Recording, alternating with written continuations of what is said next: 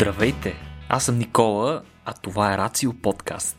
Днес ви представяме един по-специален епизод. Той е част от поредицата Patreon Special, която по принцип е достъпна само за нашите поддръжници в платформата Patreon. Всеки месец те получават нов ексклюзивен епизод, който навлиза дълбоко в една конкретна тема. Овладяването на мирната енергия на атома е едно от най-значимите постижения на човешката цивилизация. И до днес, почти 80 години след конструирането на първия ядрен реактор, тези устройства остават най-ефективният и надежден метод за производство на електрическа енергия. Този път ще посветим епизода на това как работят ядрените реактори, какви видове има и какви нови разработки да очакваме в бъдеще. Освен това, каква е ролята на ядрената енергия в Европа и света и как се представя тя срещу альтернативите. Здравейте, приятели, аз съм Петко, а вие слушате нашият специален Patreon епизод, посветен на хората, които са посветили своето време, пари и каквото друго имат налично в това да подпомагат нашата кауза да комуникираме наука. А, този епизод е, както съм казал неведнъж, един малък реверанс към вашите а, усилия и средства. Вие правите възможен не само подкаста, а и всичко останало, което ние правим в Рацио. Това са десетки евента годишно, а, така, поддръжката на десетки доброволци, а, включая няколко различни медийни проекта, една камара подкасти и прочее. Така че вашите парички са изключително важни за вас, а, за нас и сме изключително благодарни за това. За това и а, какво, какво мислих мислихме какво дълго време какво да ви подарим и затова решихме, че още повече Кереков и още малко повече Бойко са добра идея. Та, днес сме ви подготвили един епизод.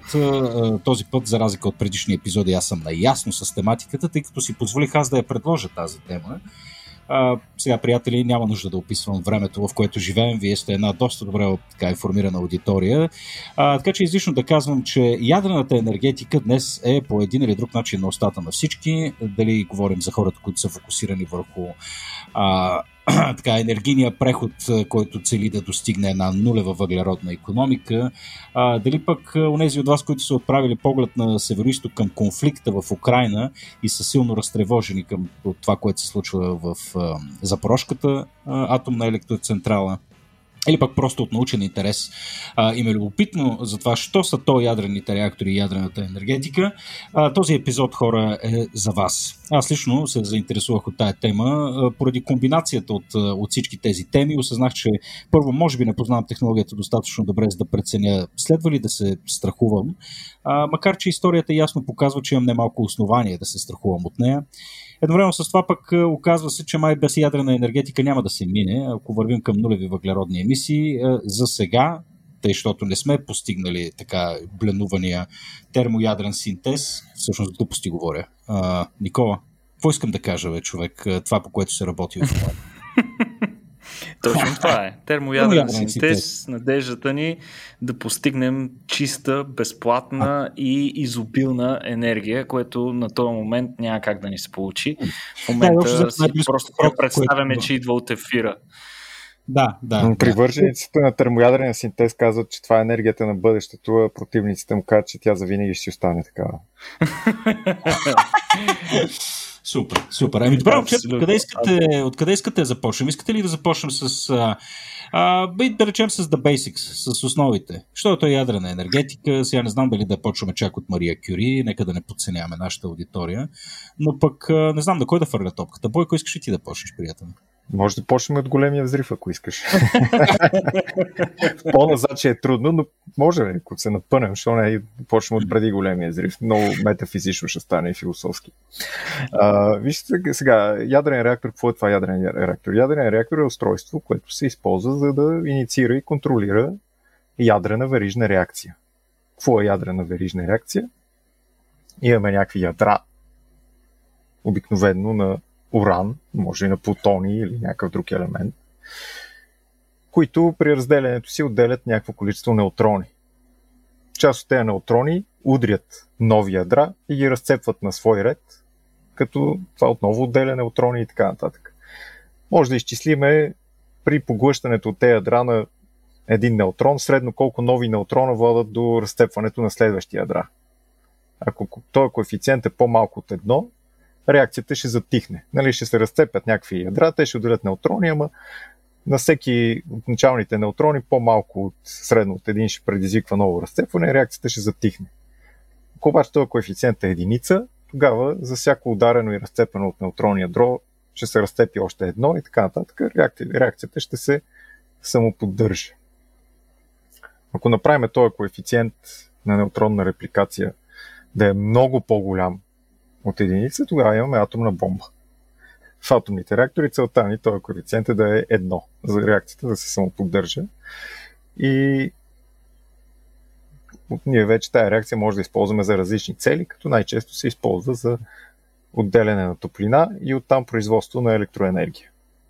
Mm-hmm. Може да се използва и за други експериментални цели, като например изучаване на самата верижна реакция при тези условия или а, добив на неутрони, нали, тези неутро, неутронния поток може да го използваме за анализ на материали, дори може за лечение на рак, нали, конкретно като лъчетерапия на отделни пациенти и други цели, производство на изотопи и така нататък.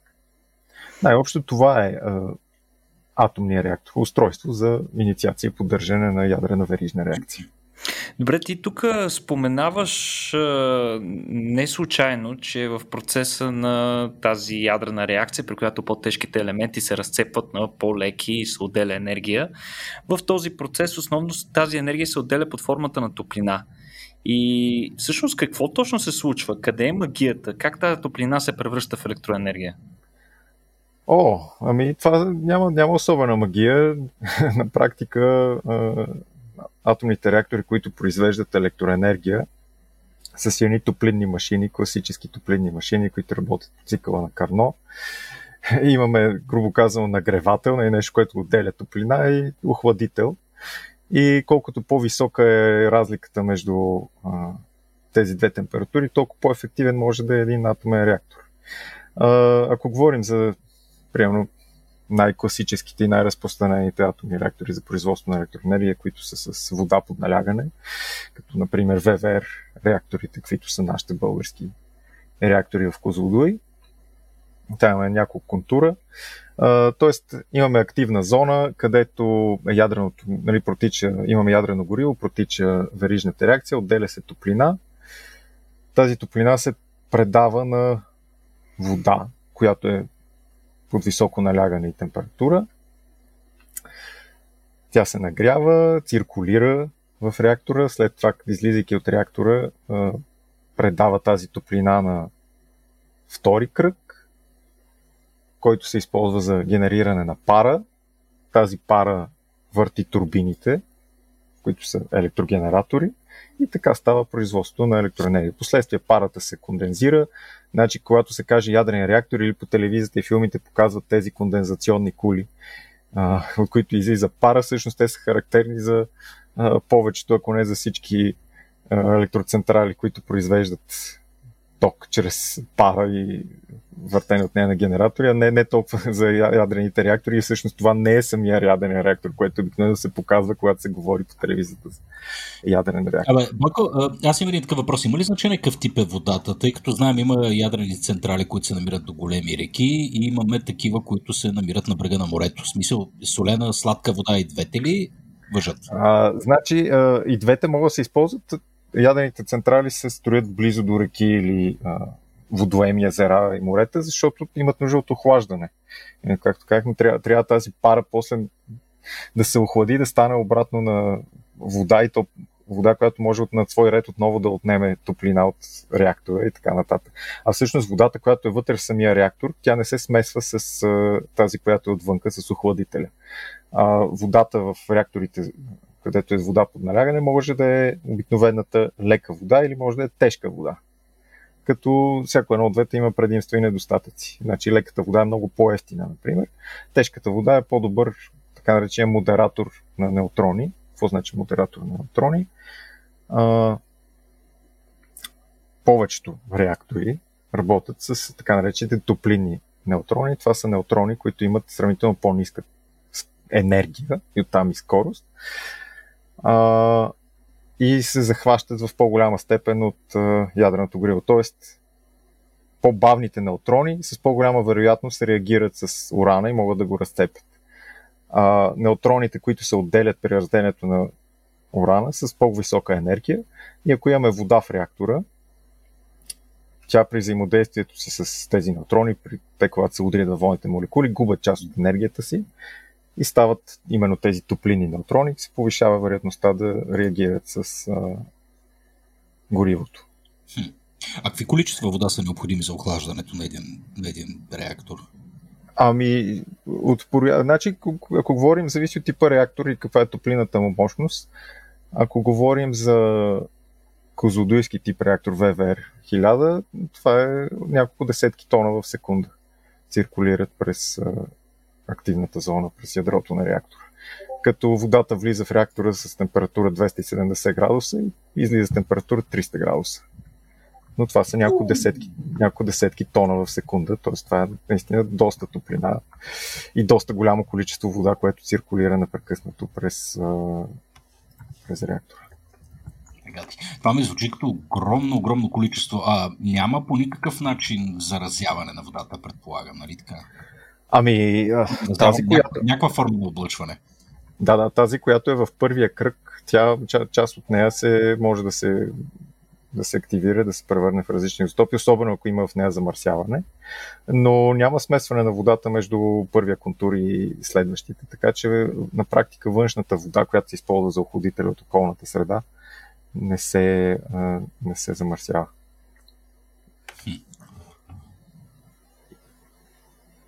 Така, Киреков тук ли си, приятел? Тук съм. Да.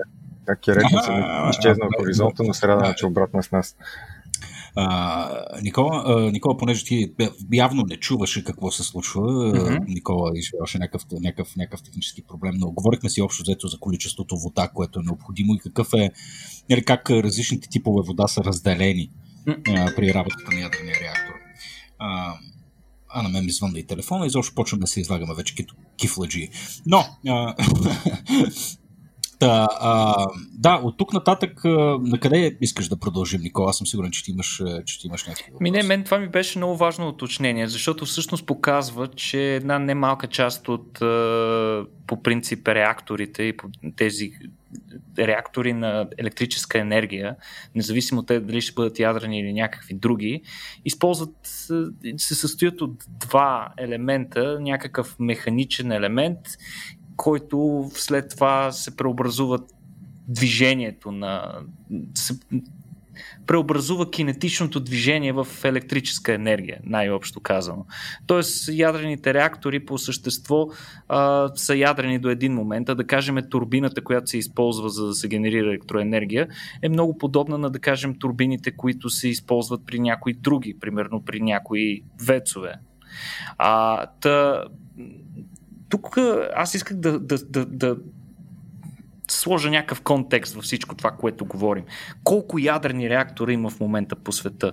В момента има 437 ядрени реактора, това проверих преди малко. 437 ядрени реактори, които между другото, Петко, нещо много интересно, Техният брой нараства много бързо от момента, в който ние се научаваме да контролираме този процес и да произвеждаме устойчиво енергия по този начин. Това е някъде а, през 60-те години на миналия век. От тогава много бързо растат, а, расте техния брой и в крайна сметка се достига едно плато. И някъде около 90-те години на миналия век ги заковаваме между 410 и 440 реактора. Горе-долу толкова има в обращение във всеки един момент до ден днешен. Тоест, нещо се случва през последните десетилетия и техния брой не расте. Те остават една така константно количество. Тези 437 реактора в момента... Какво казваш, Петко? Вика, може ли да се осмелим да, да предполагаме защо в 90-те години почват да намаляват? Тук ми мериш Ами, разбира се, ще си... Ами ще си, ще си говорим именно за това и с а, Бойко. А, иначе те произвеждат около 10% от електроенергията в момента и това по същество е може би най-високотехнологичната ни а, най-високо технологичното средство за производството на електроенергия, с което разполагаме в момента.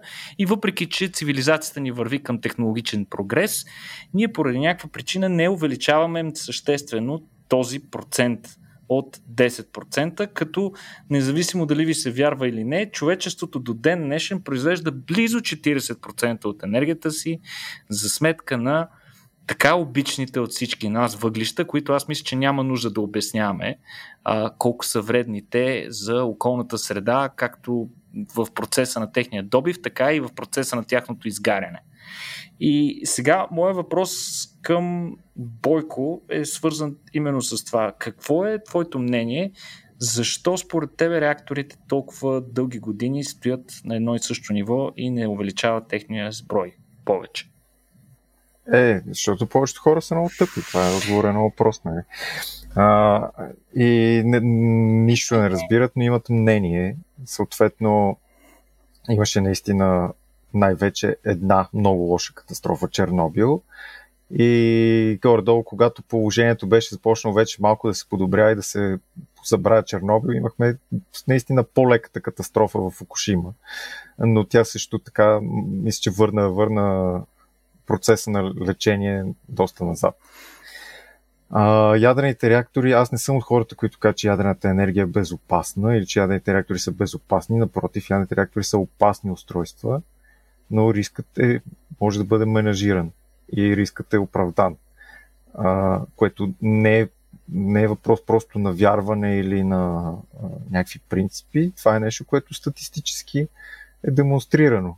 А, дори, дори ако вземем най-лошите прогнози за загиналите от Чернобил, който е най-тежката авария, както споменахме, а, пак всъщност излиза, че загиналите от ядрената енергия на единица произведена енергия са едни от най-малкото. На практика а, имаше изследвания, които демонстрираха, че от а, благодарение на ядрената енергия, това, че не са били използвани въглища за производство на същата енергия, която е била протопите до този момент, са спасени няколко милиона а, човешки живота и милиарди тонове по-малко въглероден двуокис в атмосферата са били отделени. А, само, че а, повечето хора не могат, нямат в смисъл. В момента, особено да кажем, че повечето хора не могат да кажат колко е хиляда по хиляда, дори това да не ви се вярва. А, нали, имам пример с такива студенти в областта на природните науки. Но м- повечето хора дори не се опитват да се замислят на втори план. Нали, за те просто като им кажеш ядрена енергия ще кажат Чернобил и край. Нали, вече няма, няма база за дискусия. Но това, че не се развива ядрената енергия е престъпление извършено от човечеството срещу човечеството за мен. Сега за броя, за броя ядрени реактори да, да вметнем само, че само да добавя наистина, че в света, освен 4, около 400 енергопроизвеждащи, електричество произвеждащи реактори, има още около 200-220 изследователски, има още около 200 реактора на различни морски съдове, кораби и подводници. Добре, а, ясно е, че да, нали, първо хиляда по хиляда и хиляда, мисля, че всеки знае отговора. И а, второ, а, какъв е, какъв е най-лошия сценарий? В смисъл това, което видяхме в Чернобил, наистина ли е най-лошото, което може да се случи или или потенциално можем да си представим друго. Тъй като, а, не знам, аз естествено по-голямата си част oh. си го получил от телевизията и съответно гледайки сериала Чернобил, аз там, там научих нещо ново, а, че всъщност не мога да си спомня какъв беше точно процесът. Там с някакви подземни води нещо, нещо се беше случило, но едва ли не на косъм се отърваха да не гръмне цяла източна Европа. Едва ли не. Така че като говорим за риск, не е ли редно да отчитаме, колкото и да е малък този риск, да отчитаме и най-лошия възможен сценарий? Как изглежда този най-лош сценарий? Ами не, не, това, това с е, отиването на цяла източна Европа и с водата за цяло глупости, всъщност нищо подобно няма да стане. А, ми, сигурно ако се постараеш, може и по-зле да го направиш. В Чернобил, но няма да е много по-зле. Има един сценарий, който е много по-зле. Това е с атомна бомба да взривиш атомен реактор. Това наистина е доста по-лошо, защото атомната бомба ще осигури наистина пълно разпръскване на съдържанието на атомния реактор на доста голям район нали, ако искате, може да го вземем и това предвид, но толкова се стигне до вече използване на ядрени бомби и целенасочено срещу ядрени реактори, мисля, че те ще бъдат използвани срещу много други неща и това вече няма да е толкова голямо значение на цялостния фон и на цялостния радиационен фон на нещата. Добре. А, а, и трябва да си има преди, че все пак а, реакторите в Чернобил РБМК са един изключително неудачен дизайн. И модерните реактори, въпреки че естествено крият отново рискове, са доста по-безопасни и трудно дори да се постараеш толкова, колко са се постарали хората в Чернобил да, да ги опропастиш толкова жестоко, че да стане такова мазало като там.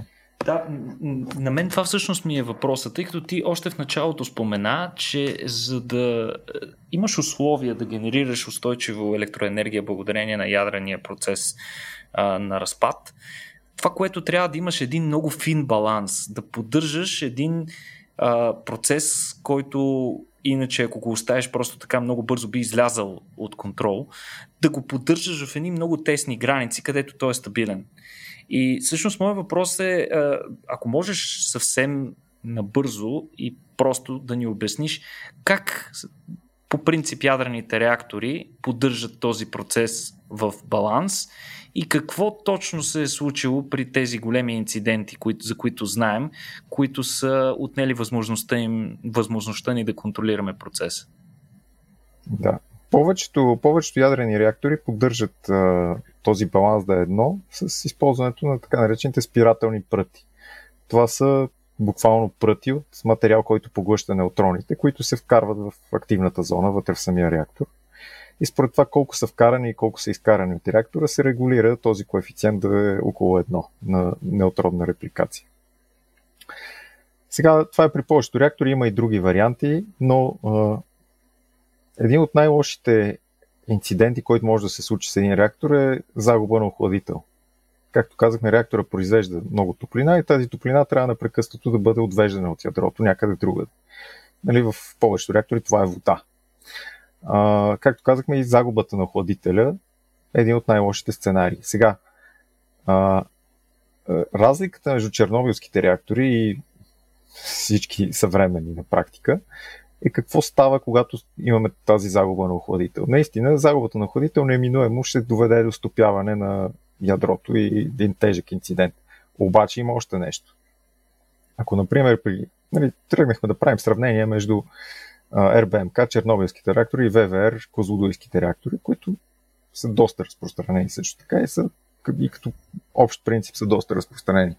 Една много голяма разлика е, че да, охлади, охладителя е вода и в двата случая, само че в един имаме модератор, това, което забавя неутроните графит в чернобилските реактори, в е, е, ВВ реакторите, козлодуйските, пак е водата. Така че, ако загубим в един случай охладителя, модератора си остава, а в другия губиме и модератор. Сега, нали, доста неща казах, просто за да, така, за да има контекст и да, да, който иска някакво обяснение, да мога да го потърси малко по-дълбоко. Но има нещо, което се казва празнинен коефициент на реактивност. Реактора имаме вода, окей. Какво става, ако тази вода почне да кипи и се образуват празнини? Защото парата, сравнено с течността, е приблизително празнина. При чернобилските реактори, ако почне да кипи водата или изтече и се образуват тези а, празнини, това ускорява реакцията. Докато при козодуйските реактори, загубата на вода имаме негативен празнина коефициент на реактивност и реакцията ще се забави. Тоест, ако изтече охладителя, да, и двата реактора ще се стопят, само че в единия преди да се стопи, реакцията ще се ускори значително, докато в другия ще се забави. И затова единия реактор ще гръмне, ако изтече охладителя, докато другия просто ще се стопи и няма да гръмне. То... Така че това е една, една голяма разлика. Тоест това означава ли, че вече сме си взели урока от Чернобил и в момента няма функциониращи реактори, които да а, работят на същия принцип и да нямат а, допълнителна има. система на защита? Не, те, те, те, има още РБМК реактори, които работят, ако не се лъжа. Сега, поне до преди няколко години работеха със сигурност някои такива реактори, мисля, че в Балтийските страни. Mm-hmm но са въведени допълнителни а, системи за сигурност. Сега, нали, това е множество книги са написани за Чернобил и защо се е стигнало до там. Причините са много. И върху тях също и се спори, но със сигурност не е една или две причини. Това е като една катастрофа на самолет, не то почти никога, за да се стигне до катастрофа на самолет, не е достатъчно една система, за да се, да се прецака. Трябва да се прецакат редица системи и редица системи за безопасност от, като практики на хората, които оперират самолета, трябва да не са били спазени, да не са, като, да са наред.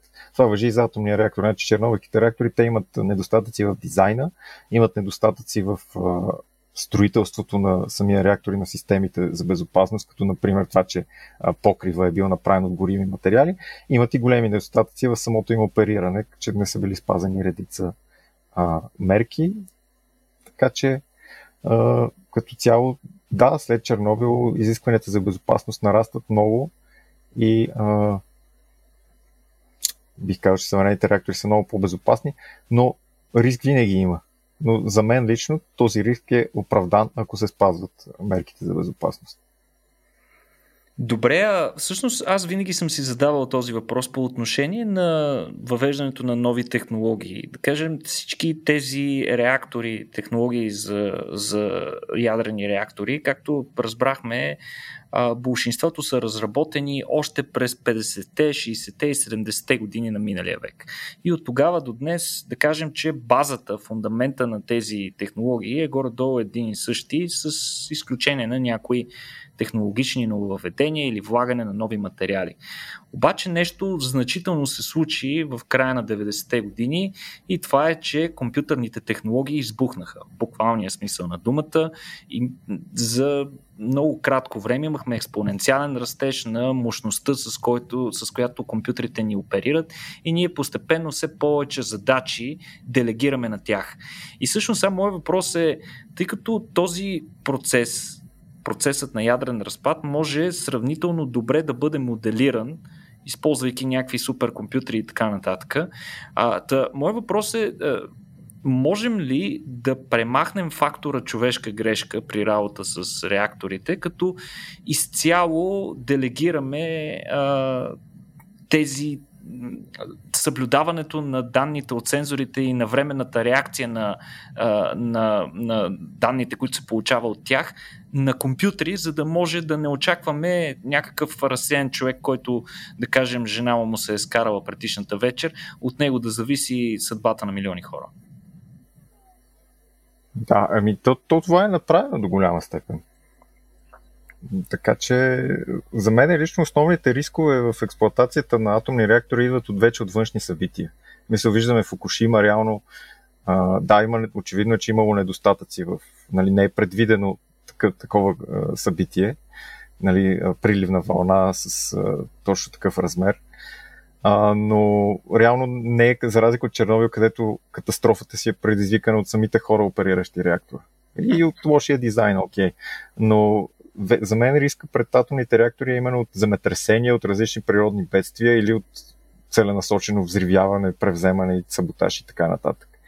И тези рискове не могат да бъдат никога напълно сведени до нула.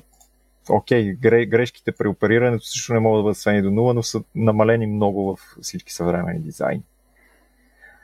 А, сега малко атомните реактори са една, една от областите, където ако, ако се върнем 40-50 години назад и питаме хората какви реактори ще се строят в бъдеще, те вероятно биха много по-революционни дизайни биха а, предначертали, докато ние отново строиме а, именно реактори с вода под налягане, въпреки че е имало всякакви различни варианти експериментални, някои по-успешни, някои не толкова. Но трябва да си има преди, че строежа на атомни реактори е изключително скъп, а, той е много по-скъп именно от това, че изискванията към един нов атомен реактор са много големи от към безопасност и вече а, има много допълнителни системи за безопасност, които умножават цената по 2 и по 3 спрямо същия тип реактор, построен 20 или 30 години по-рано. И съответно самите строители не са толкова склонни да експериментират с нови технологии, кое, което отново би а, ускъпило много самия реактор. Нали, имаме, имаме вече много силен економически компонент. Абе, това винаги ми се струва, между другото, адски, адски странно. В смисъл, един реактор в момента по консервативни оценки колко излиза? Те винаги казват, окей, започваме примерно една условна сума 12 и обикновено стигат 20 милиарда, примерно. Нали си представям. Гордо такива бяха оценките за един реактор като Белене. Казваш, че това предимно се дължи на съпътстващата инфраструктура, а не толкова на изграждането на самия реактор, така ли? На системите на... Ами виж сега, те, те системите за безопасност са част от самия реактор, не можем да ги, не можем да ги отделим. А, но да, това доста, доста оскъпило строежа. Ако щеше една система нова, която, която има, която преди е нямало, е системата за захват на ядрото. В смисъл, ако ядрото се разтопи, изтече, прогаряйки долу през корпуса на реактора, да има а, огромен железобетонен саркофаг, който да поеме това разтопено ядро и то да не отиде О, железобетонният саркофаг вече е по дефолт, така ли? Ами да, то, то от саркофаг е, как да наречем, басейн саркофаг, смисъл, то трябва да е отдолу коркетчера, това, което mm-hmm. ще лови разтопеното ядро. И то трябва да е от специален бетон, нали, там и други материали, нали, бетон, железобетон, грубо казано, то са различни бетони, метали, които да могат да издържат на топлината на разтопеното ядро и така нататък. Това е примерно една система, която колкото и така на пръв поглед да звучи като нещо просто, нали, просто един бетонен басейн, дето да лови разтопеното ядро, това също се е изключително скъпо, за да се изгради така, че да може да си свърши работата сигурно, да е устойчиво на земетресения и така нататък. Mm. Това е само един пример. Отделно има допълнителни, както Никола каза, компютърни системи за безопасност, допълнителни резервуари с охладител, допълнителни помпи и така нататък, дублиране и триплиране на различни системи. И друго, което ускъпява е, че се строят малко реактори. Имаме economy of scale. Нали? Самата разработка на тези системи, самото им проектиране е изключително скъпа и ти като построиш само 2-3 реактора от този модел с тази система, тези разходи по разработката трябва да, се построи, трябва да се разделят на 2 или на 3. Ако построиш 20 или 30 или 50 реактора, ще ги разделиш не на 2 или на 3, а ще ги разделиш на 20, 30 или 50. Добре, едно от нещата, за които много се говори, тъй като сме на темата за безопасност, е, че смисъл, просто искам да потвърдиш вярно или невярно е твърдението, че един реактор, да речем особено като този в Козлодой, може да издържи директен удар от джамбуджет с пълна скорост. Ами, така се твърди по дизайн, да. В смисъл, съм върху самия реактор, сега се строи нещо, което, ето, нещо, което в миналото въобще не е било задължително. А, бетонен щит, който да издържа на... Сега дали джамбоджет ще издържи, не мога да ти го гарантирам, но допускам, че би могъл. Със сигурност допускам, че ако се удари джамбоджет, самия реактор няма да понесе директно щети. Но може би ще бъде, се наложи да бъде спрян, но mm. да. Че колко, ега ти колко е дебел този бетон? Не мога да ти кажа, но има, има. Значи теоретично би издържал и удар на ракета Искандер, стига да не е някаква така, бомба за бункери специално. Да, сега може, може да го с, с бронебойна Air Explosive ще го пробиеш, нали, която първо пробива, после втората влиза вътре и така нататък, и разпространява полипропилен и така нататък с обемен взрив. Това, това ще свърши работа. Окей, okay, нали, ако, ако искаш да разрушиш реактора, ще успееш. Ама от е, примерно стандартен 152 мм артилерийски снаряд би трябвало, би трябвало да издържи без проблеми. Сега този въпрос, предполагам, Петко не ти го задава случайно, ами е на фона на големите притеснения на цяла Европа за сега случващото се в една от най, всъщност най-голямата електроцентрала в Европа и една от най-големите в света, в топ 10 по света. Това е АЕЦ Запорожие, където се намират mm. общо 6 функциониращи реактора от по 950 мегавата. Общата мощност на, този, на тази електроцентрала е 5700 мегавата, което по същество представлява половината от ядрената енергия на Украина и около 20% от енергията на страната. Тази електроцентрала, както знаете добре, премина под руски контрол преди няколко месеца по време на войната като в момента се оперира от Росатом, като доколкото знаем, доколкото са обявили а, руските власти, а, екипите, които контролират централата, са изцяло украински, но те работят под стриктния контрол на експерти от Росатом.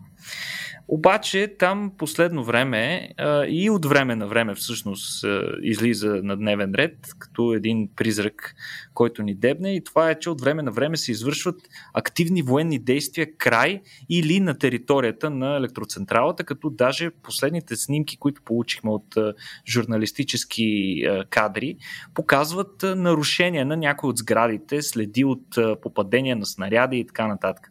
Сега, моят въпрос е колко реална заплаха е случващото се в момента край а, електроцентралата за Европа? А, реална заплаха за Европа, добре. Това е много, много относително. Какво се има предвид? Нали, аз не искам да, не искам да разглеждаме военно-стратегически аспект. Да, нека не, не го разглеждаме дори и политически. Чисто според теб. А, това, което, кое, това, което разбрахме, че нали, за кой обстрелва, защо обстрелва, това няма да го коментираме. А, основният риск е нали, или за някакви повреди върху някои от съоръженията на централата, или това, което вече се е случило няколко пъти, загубата на външно електрозахранване. Сега, нали, това звучи малко, човек, който не е запознат, малко абсурдно, защо централата, която произвежда ток, има нужда от външно електрозахранване. А, както казахме, ядреният реактор отделя огромно количество топлина и трябва огромно количество охладител непрекъснато да циркулира през ядрото, когато реактора работи. Тази циркулация става чрез свръхмощни помпи, които имаме и резервни помпи и така нататък. Тези помпи работят на електричество. Тези помпи всъщност помпят вода, която непрекъснато охлажда. В случая, да, вода, която циркулира през. Тук е трябва и не е случайно да споменем, че всички ядрени реактори навсякъде на планетата са разположени непосредствена близост до а, воден басейн или водно тяло като река. Поне, поне мощните електрическо произвеждащи реактори, да. Има малки а, експериментални реактори, които имат много малка мощност и нямат нужда да имат а, голямо водно тяло до себе си. Например, българския реактор, той не работи от вече сигурно 30-40 години, но той се разполага до, в младост до магазин Метро. Mm-hmm. Сградата с комина до метро е бивш експериментален атомен реактор. Да, бе, работи ли в момента? Не, от не, не, години. не, работи от, от поне 30 или 40 години не работи. Ама какво, в момента е под някакъв саркофаг или в смисъл няма... Няма гориво и не работи. Скука. В миналото организирах, аз съм ходил два пъти дни на отворените врати, доста интересно вътре. А, трябва да се свържем с персонала, може би да ги помолим да организират пак нещо такова, защото ще... Аз, лично за мен това е едно от най-интересните неща, което теоретично може да се види в София.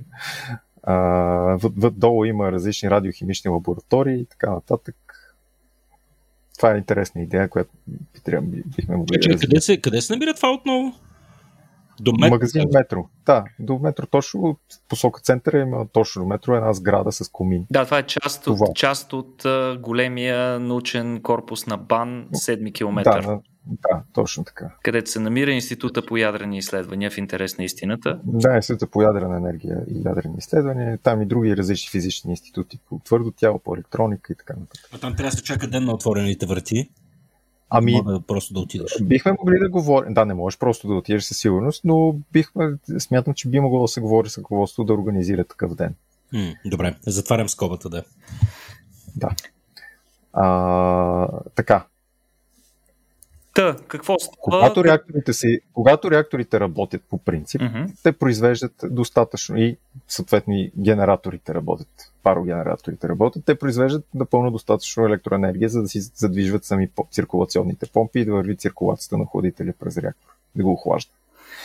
Обаче, ако реактора по някакви причини спре, или ако спре производство на електроенергия, тогава имаме нужда от нов източник на електроенергия, за да циркулират помпите. Те са, тези альтернативни на електроенергия са два.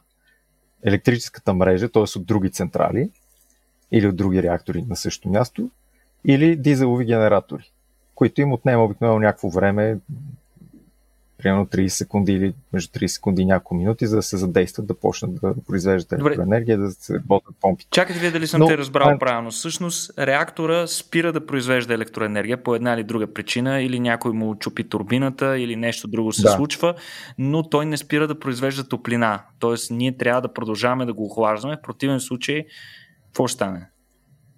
В противен случай ще се изпари водата, тя ще излезе от реактора през клапа, която се отваря само в критични случаи, за да не гръмне реактора, просто да изпусне парата и ядрото ще се стопи и ще изтече.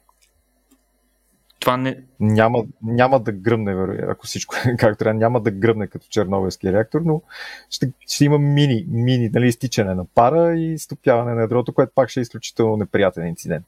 Няма да е от калибъра на Чернобил, но ще е неприятно меко казвам. Нещо такова Ще... мисля, че се случи в Фукушима, ако не се лъжа. Ами не точно.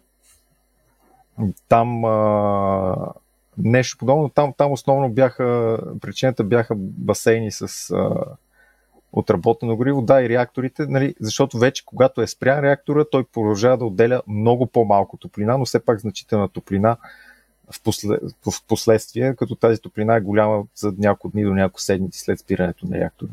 И има нужда отново от някакво охлаждане, макар и доста по-скромно. Да, нещо подобно може да кажем, че се случи в Фукушима. А, но затова имаме две резерви. Нали? Едното са дизеловите генератори и другото е наличие на външно електрозахранване. И загубата на едно от двете резервни захранвания се смята за критична и не би трябвало атомния реактор да продължи да работи, ако има само една резервна опция. Мисля, основно за да сме сейф, искаме във всеки един момент да имаме две резервни опции. Mm-hmm.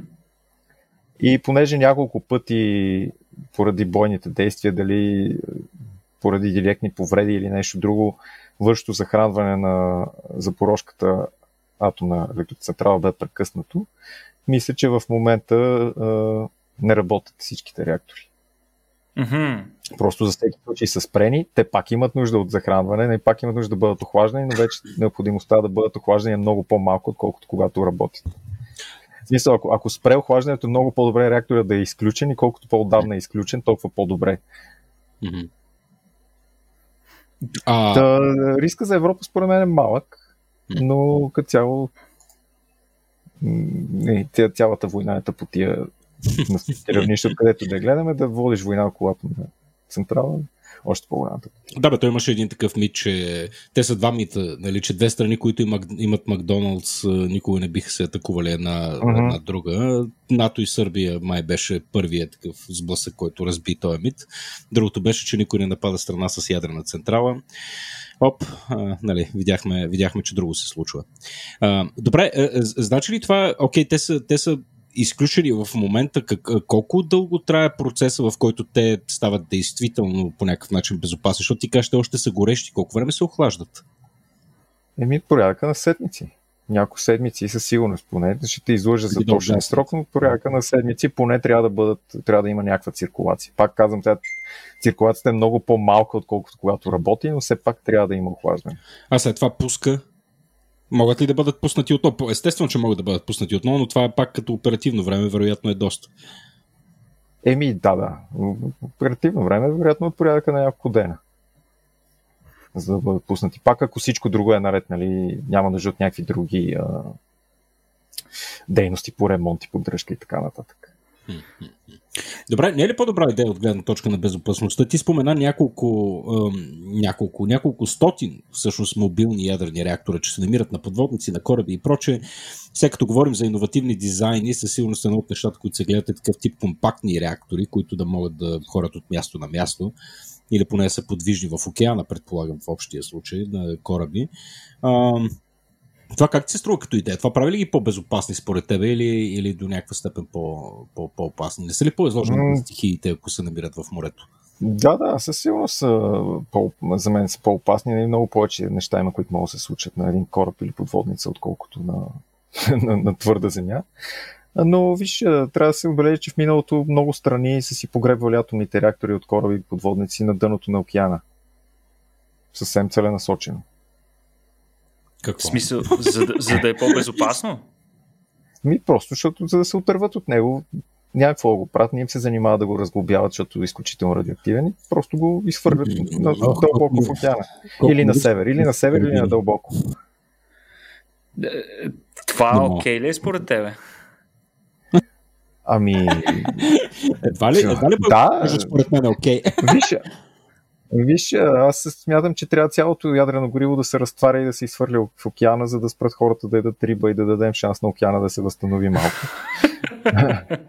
да, да, тук. От тази гледна точка, да, нали, напълно го подкрепям. А, иначе не е много окей. Okay. Mm-hmm. Нали, ако, ако използваме традиционното мислене, не, не, не го подкрепям. Mm-hmm. Но мога да подкрепя такъв альтернативен план да замърсим океана с радиация, за да спрат хората да ядат риба и да му позволим да се възстанови малко. Да, тук най- най-вероятно това, което визираш, е, като си говорим за последствия от ядрени аварии, е това, което се е случило в Чернобил, тъй като много често, не много често, ами направо учебникарски пример е начина по който бива представена зоната около Чернобил и близко стоящия град Припят за средностатистическите хора, които продължават да вярват, че а, там е абсолютна пълна скръп, всичко е унищожено, всичко е убито, няма живот на радиус от няколко стотин километра и така нататък от а, авариралата електроцентрала, а пък малцина всъщност знаят, че всъщност ядрената централа в Чернобил продължава да работи няколко години след аварията, тъй като всъщност е аварирал само един от блоковете на електроцентралата. А нещо интересно, за което съм сигурен, че Бойко има да ни каже, какъв е импакта от въвеждането на рестриктивната зона, забранената зона около реактора, не знам с какъв диаметър беше, върху дивата природа всъщност.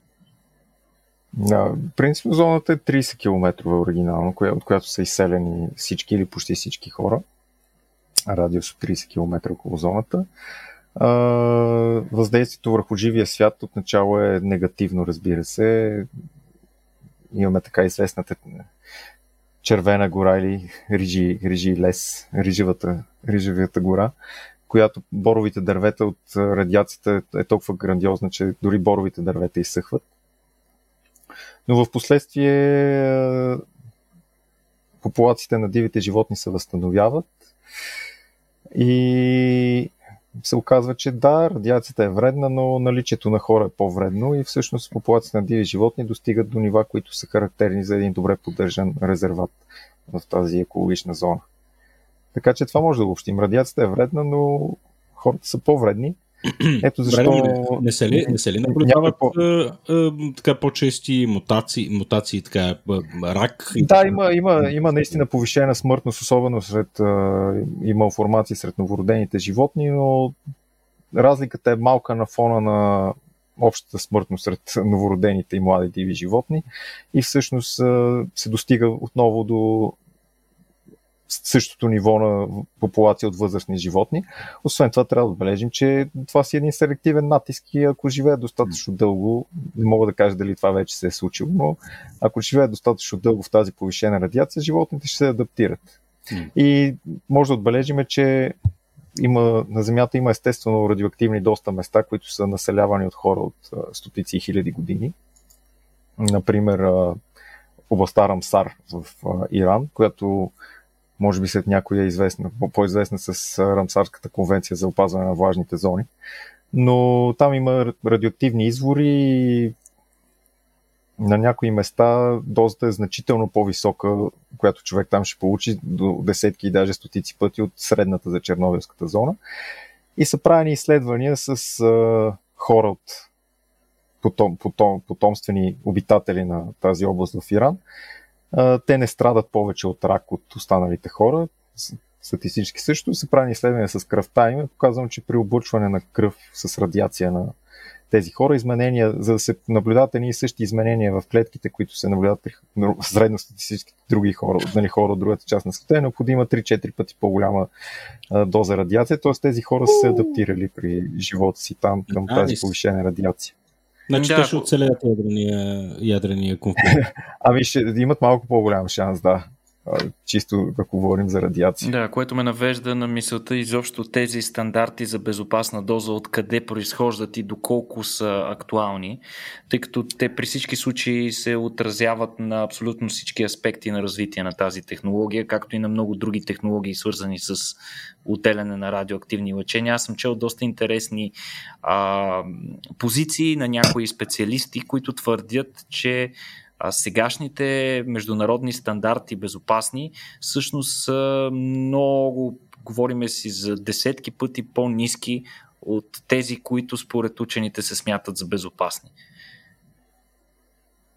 Така е. По принцип, сегашните стандарти за радиаци... максимално допустима радиационна доза, както за работещите и особено за цивилните, са избрани така, че да са 5 до 10 пъти по-низки от най-малката доза, при която е установен как, какъвто и да е вреден ефект. Даже в някои случаи може би и повече, ако не говорим за еднократна доза, за натрупана доза. Повече от 5-10 пъти. Mm-hmm. А, като това е избрано на базата на възпретия модел за вредни действия Linear No Threshold модел, т.е. линейен модел без прагова а, минимална стойност. Какво значи това?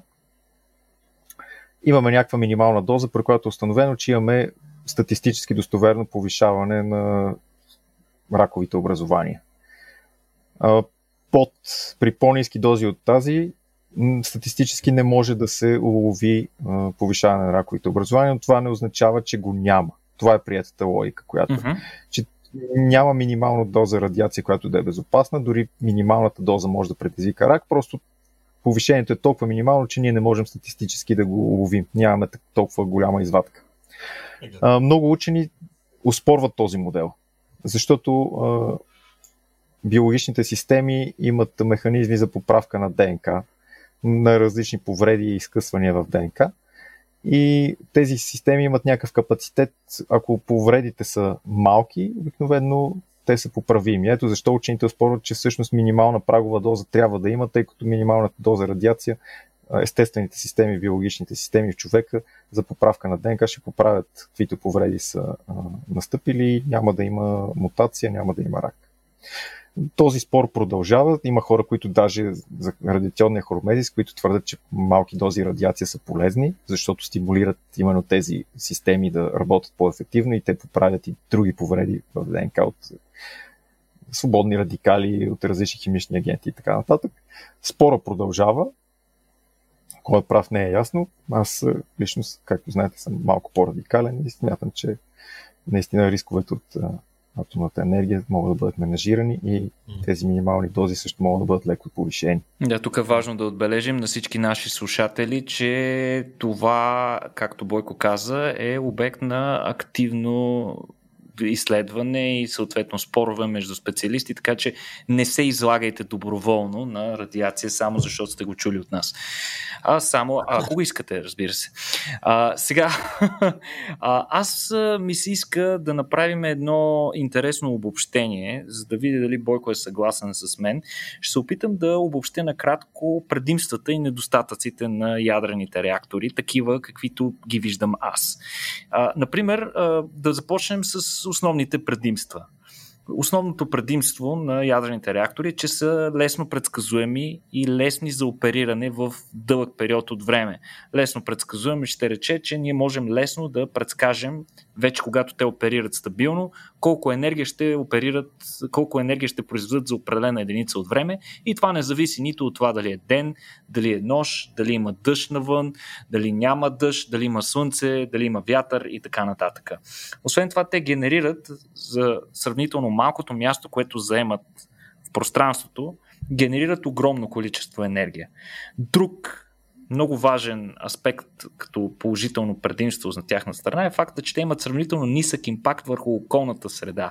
Те и не случайно последно, на последната конференция, мисля, че преди година и половина, бяха официално ядрената енергия беше официално призната като зелен източник. Нямам представа, защото толкова време им отне, но наистина тя беше призната като такъв поради доста ниския си въглероден отпечатък, която я нарежда, така да се каже, горе-долу наравно с другите възобновяеми енергийни източници, с които сме свикнали да си говорим, като а, вятър, вода а, и дори слънчевите колектори, между другото, имат по-висок въглероден импакт. Сега обаче трябва да споменем и някои от техните недостатъци. Единият от който вече го засегнахме доста сериозно, това е факта, че те са скъпи, много сложни като, като съоръжения, много бавни за строеж, много бавно, дори самото получаване на разрешително на една площадка, на която да се а, разработи проект за ядрена централа, отнема понякога почти десетилетие. Както знаете, подобна през подобна епопея премина площадката в Белене. доста рядко се дават такива позволения. Освен това, за оперирането на ядрена централа трябва да имаш наличен и човешки, високо квалифициран човешки ресурс, т.е. специалисти, които ти трябва да си обучил на място, които да оперират надежно електроцентралата. Тези специалисти трябва да оформят школа, която да обучава нови специалисти, които да, да така да се каже, да оперират с централата за дългия период на експлоатация, който при една ядрена централа може да е над 60 години. Така, а, вече споменахме няколко от причините защо са толкова скъпи. Тук от това, което си говорихме, виждате, очевидно има и много бюрокрация около тях. Където има много бюрокрация, има и много пари. Нали, очевидно, че е доста по-скъпо да, да, да пуснеш една ядрена централа, отколкото просто да наредиш няколко соларни панела, които не изискват почти никакви допълнителни а, такива бюрократични осложнения, а, което а, от гледна точка на economy of scale е до някаква степен а, в полза на ядрени и вятърни мощности, които обаче, както знаете, имат а, а, недостатъците на това, че са трудопредвидими и често са зависими от околната среда. А, друго важно нещо е, че те реагират бавно. Бавно реагират, какво ще рече? Ами, ако искаме да спрем един ядрен реактор, не мога просто да му цъкнем копчето и той да спре така, както спираме лампата в хола си. Както Бойко спомена, спирането е един много сложен процес, който изисква а, многоетапни дейности, свързани както с а, така, блокирането на протичането на ядрената реакция, последствие трябва да се охладят, да се охлади ядрото, където се намират прътите с ядреното гориво. Това охлаждане протича в продължение на седмици, а след това въпросните пръти се прехвърлят в едни гигантски басейни, където престояват поне две години, за да се неутрализират, а след това, за да може да тръгнат отново, им трябва отново някакъв период на един месец на подготовка, за да може да ги запалим отново. А, също така Отпадъците е нещо, за което а, говорихме. Ядрените реактори генерират така наречените а, радиоактивни отпадъци. И тук искам да обърна така, а, да хвърля камък по бойко, така да се каже, да зачекнем малко тази тема а, какво правиме с ядрените отпадъци, защото това очевидно и единодушно е най-големия страх на хората. Какво правим с а, отпадъците, които се генерират от ядрените реактори в процеса на тяхната експлоатация и какво правим при а, когато в края на живота на една ядрена централа, която всъщност се генерират най-много ядрени отпадъци, защото фактически цялата електроцентрала, която е цялата част от електроцентралата, която е имала контакт с вътрешния контур, т.е. С, с радиоактивното ядро, се превръща в един гигантски отпадък. И всъщност проблем ли са те?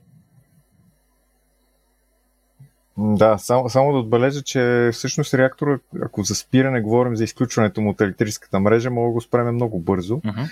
Проблема е, че не можем да го пуснем после бързо тъй като се натрупват и реакционни отрови, като изотопи на ксенона и така нататък, които поглъщат много силно неутрони. И докато реактора работи, интензивният неутронен поток, грубо казано, ги изгаря тези изотопи и ги превръща вече в такива, които не са проблем. То ако спреме реактора, те се натрупват и после е много трудно да го пуснем веднага пак, тъй като се е натрупало такъв изотоп, който поглъща uh-huh. неутроните. А, така че това по-скоро е проблема. Сега, радиоактивните изот, а, отпадъци, според мен, са силно преекспониран проблем, защото те като количество не са толкова много, чак на фона на отпадъците, например, от а, въглишните централи. Да, те са доста опасен отпадък, но не е проблем да се направят единия вариант дълбоки геологични депа в а, скални пластове, които са стабилни в продължение на милиони години и по-дълго и там да бъдат съхранени тези ядрени отпадъци. А, друг вариант е те да бъдат изгорени в реактори с бързи неутрони, които според мен са една тема за отделен подкаст, тъй като сега няма да имаме време да, да развиеме тази пространна тема на широко, а се заслужава да бъде развита, както и альтернативни реактори с альтернативно гориво, нали? например Тори и така нататък. Така че основно това са двата варианта.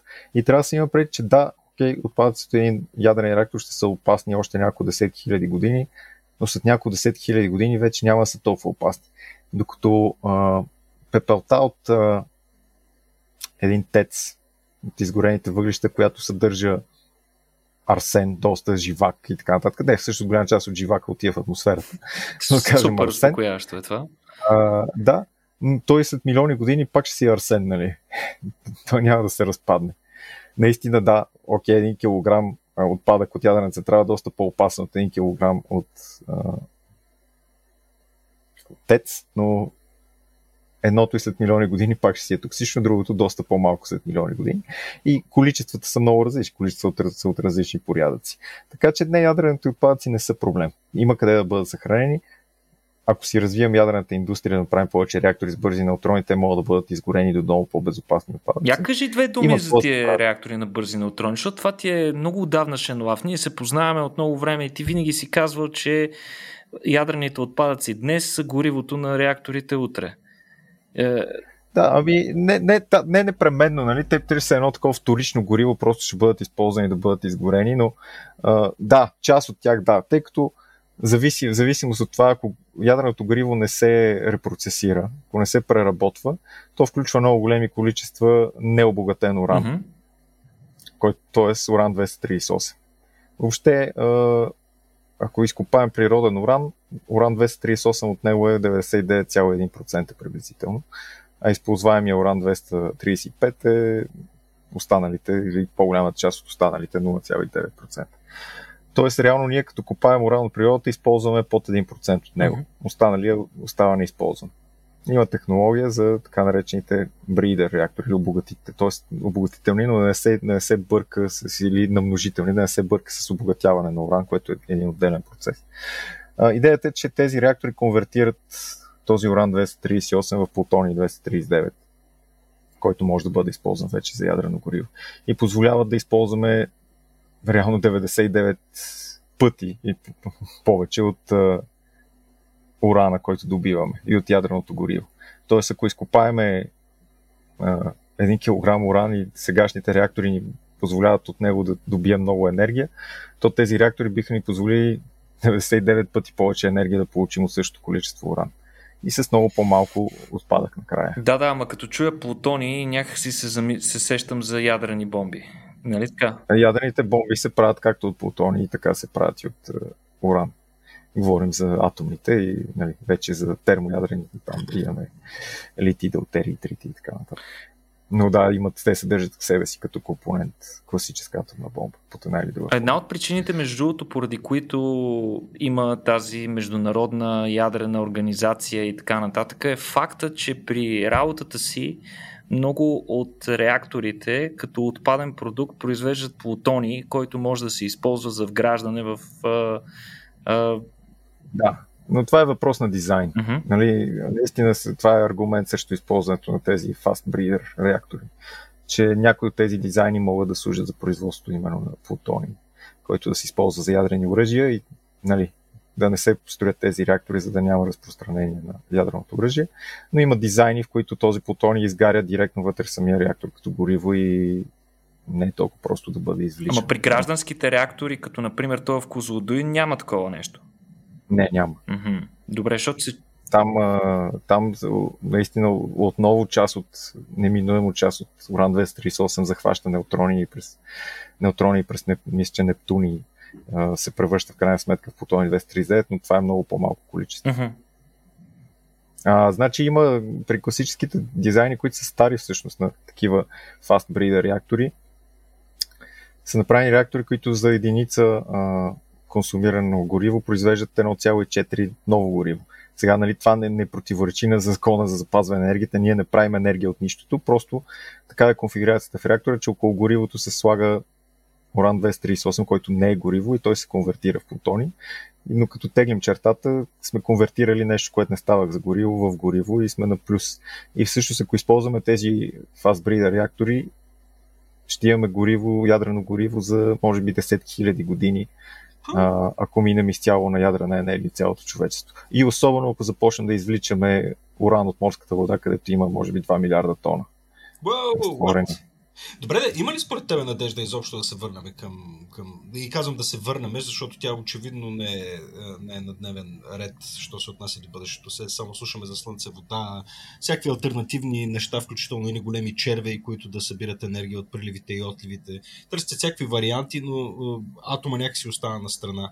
А, има ли шанс, според теб, изобщо да тръгнем пак в тая, в тая посока или по-хубаво просто да забравим за тая технология? Ами, практиката ще покаже. Практиката ще покаже. Не мога да ти кажа. За мен надежда има, дали ще стане, не знам. А, сега, ако, ако погледнем какви, кой и какви реактори строи в момента, в момента се строят а, малко над 50, може би. Mm-hmm. 55 атомни реактора, а, от които наистина 49 са класическите лека вода под налягане. Да. Има три fast breeder реактора, които се строят. Говорим не за експериментални. Те, те пак са по-своему експериментални, но такива, които ще произвеждат електричество и ще са свързани в мрежата. Три такива реактора се строят в момента, доста малко от 55, нали, само три. Един в Китай, един в Индия и един в Русия. Но също да отбележим кой строи атомни реактори. По-скоро да се върнем към въпросите. 18 реактора в момента се строят в Китай, 8 в Индия, 4 в Турция, 4 в Русия и всички други държави, които строят, строят 3 или по-малко реактори в момента. Mm-hmm. Така че Китай и ние доста дърпат в тази посока. Ще видим. Абе, то и, и слава богу, тъй като именно тези те вече май не, не, не следва да се наричат преходни економики, но а, Нали, представям си, че, че точно държави, държави като Индия, Бразилия, нали, подобни огромни економики, които имат много да наваксват и са основните, между другото, консуматори на, на въглища, доколкото. Абсолютно. Абсолютно. Да. Там атома действително може би се, се явява единствената альтернатива, имайки предвид нали, отново ефективността му нали, в, крайна, в крайна сметка. Така че да, в Калифорния може да се експериментираме с слънчеви така, с, нали, с слънчеви колектори и прочее, но нали, да не забравяме, че в Западна Европа и в САЩ и в Източна Европа ядрени реактори продължават да работят и те са в как гръбнака на цялата енергийна система, докато ние правим този преход, докато гръбнака на развиващия се свят в момента е да горят въглища. Така че, да. Да видиме. Ами добре, момчета, на мене много така неща ми се изясниха и честно казано така си тръгвам, си тръгвам оптимист от този подкаст. А, макар, че Бойко, аз на тебе грам вяра ти нямам за някакви работи. Не беше, гувам се. Бойко, Бойко е изключително сериозен, сериозен учен. Не може да му имате доверие за преценките. Просто има невероятното свойство наистина да, а, така да разцепва някои митове на пух и прах а, и, да, и да прави нещата да изглеждат много очевидни, като от типа на Нали, ама верно ли мислиш, че ядреното гориво, така е, остатъците от ядрените процеси са проблем? Не са проблем! нали, примерно. А, така че да, аз съм, аз съм така, благодарен съм ти, Бойко, за, за, този, за този епизод, тъй като наистина успокои някои от, от страховете ми. Ако най-лошото, което може да си представим, наистина е Чернобил умножен по две, то явно нещата не са толкова, толкова зле, колкото и цинично да звучи това. Та така. Ми хубаво, момчета. Мерси за този епизод. Драго ми беше и на мене. Само да напомним на нашите слушатели, че ще включим и линкове, тъй като ужасно темата е скандално голяма. Сигурен съм, че много от вас им се иска да прочетат повече по темата. Бойко съм сигурен, че ще ни даде линкове, пък и вие съм сигурен, че може да си намерите. Ние ви хвърлихме доста любопитни термини, по които може да си позволите да практикувате Google сърчовете си. Имайте предвид, че наистина тези голяма част от технологиите на ядрените реактори са разработени 60-70-те години на миналия век и за съжаление, както и Бойко спомена, има известна стагнация. Има силен консерватизъм в приложението на тези технологии и както видяхте, дори от най-новите, най-високотехнологични и модерни реактори, повечето се основават на най, един от най-старите и първи дизайни, по които са правени. Макар, че в тях се включват нови системи за сигурност, подобрява се ефективността им на работа и така нататък, те по същество не са никакъв смел скок. А ние имаме нужда от такъв и част от смелите скокове в науката и технологиите се случват, когато обществото вече разбира повече от това какво те представляват и го е, съответно има по-малко страх от тези технологии.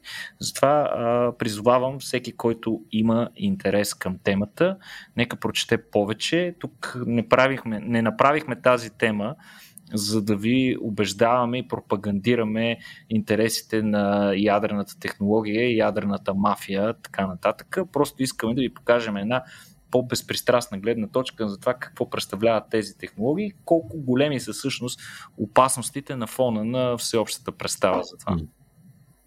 Точно Извинявам се за дългото, дългия такъв финален дисклеймер, но това според мен е важно. За това го правим.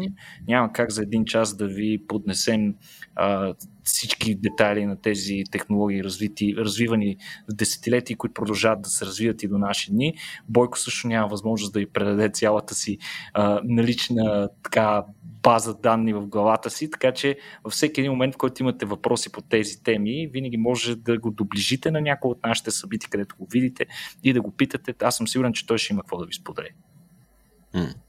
Точно така. А, това, което ми остана, между другото, Никола, от твой голям дисклеймер е ядрена мафия. Това е поредната мафия сега, за която трябва да мисля. Не знаех, не знаех че и така мафия има. Е, О, еми, тя, между другото, ядрената мафия, Петко, се определя от факта, че само няколко държави могат да произвеждат ядрено гориво ефективно. Mm-hmm, mm-hmm, и всъщност... Абе, сега се сетих какво са нова. Какво са нова? Няма нищо общо. Няма нищо общо. Я кажи, Бог, всеки обича. Обаче, така така бях се седих, да. Абе, сънувах, че съм изтрепал много хора. 20, примерно. И съм скрил оръжието вкъщи, обаче полицията изведнъж е разбрала, че това оръжие е или в моят блок, или в съседните. И аз супер много се напрегнах, че сега трябва да се отървавам това оръжие и си викам сега как ще го нося да го разтварям в киселина, не знам какво си много разпори, много дълго се тързаех и после се си как чакай, не съм убил никой и се успокоих.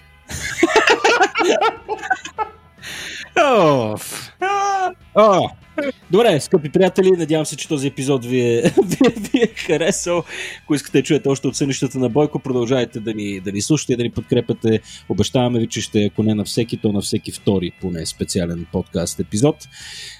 Както винаги, сайтът е patreon.com, наклона на черта RACIO.BG. Обичаме ви и се надяваме да ви видим и на някои от следващите ни евенти, а до тога оставаме връзка. Чао, приятели! Е, надявам се този специален епизод да ви е харесал. Ще намерите още като него в серията Patreon Special, ако станете наши патрони. Освен достъп до месечните ексклюзивни подкаст епизоди, патроните участват и в затворения Discord чат сървър, където обсъждаме новините от света и на науката, културата, обществото и какво ли още не. Те също получават безплатен достъп до нашите събития и дори коледни подаръци от нас от Рацио. Вижте повече в линка в описанието на епизода или отидете директно на patreon.com наклона на черта RACIO.BG.